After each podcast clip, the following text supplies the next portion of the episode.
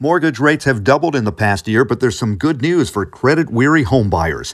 I'm Murray Feldman with the Feldman Report on WWJ News Radio 950. Many people who've had credit issues find it hard to secure a mortgage, but it may be getting easier for them now. A lot of lenders are now using a new formula to determine credit worthiness for mortgage applications.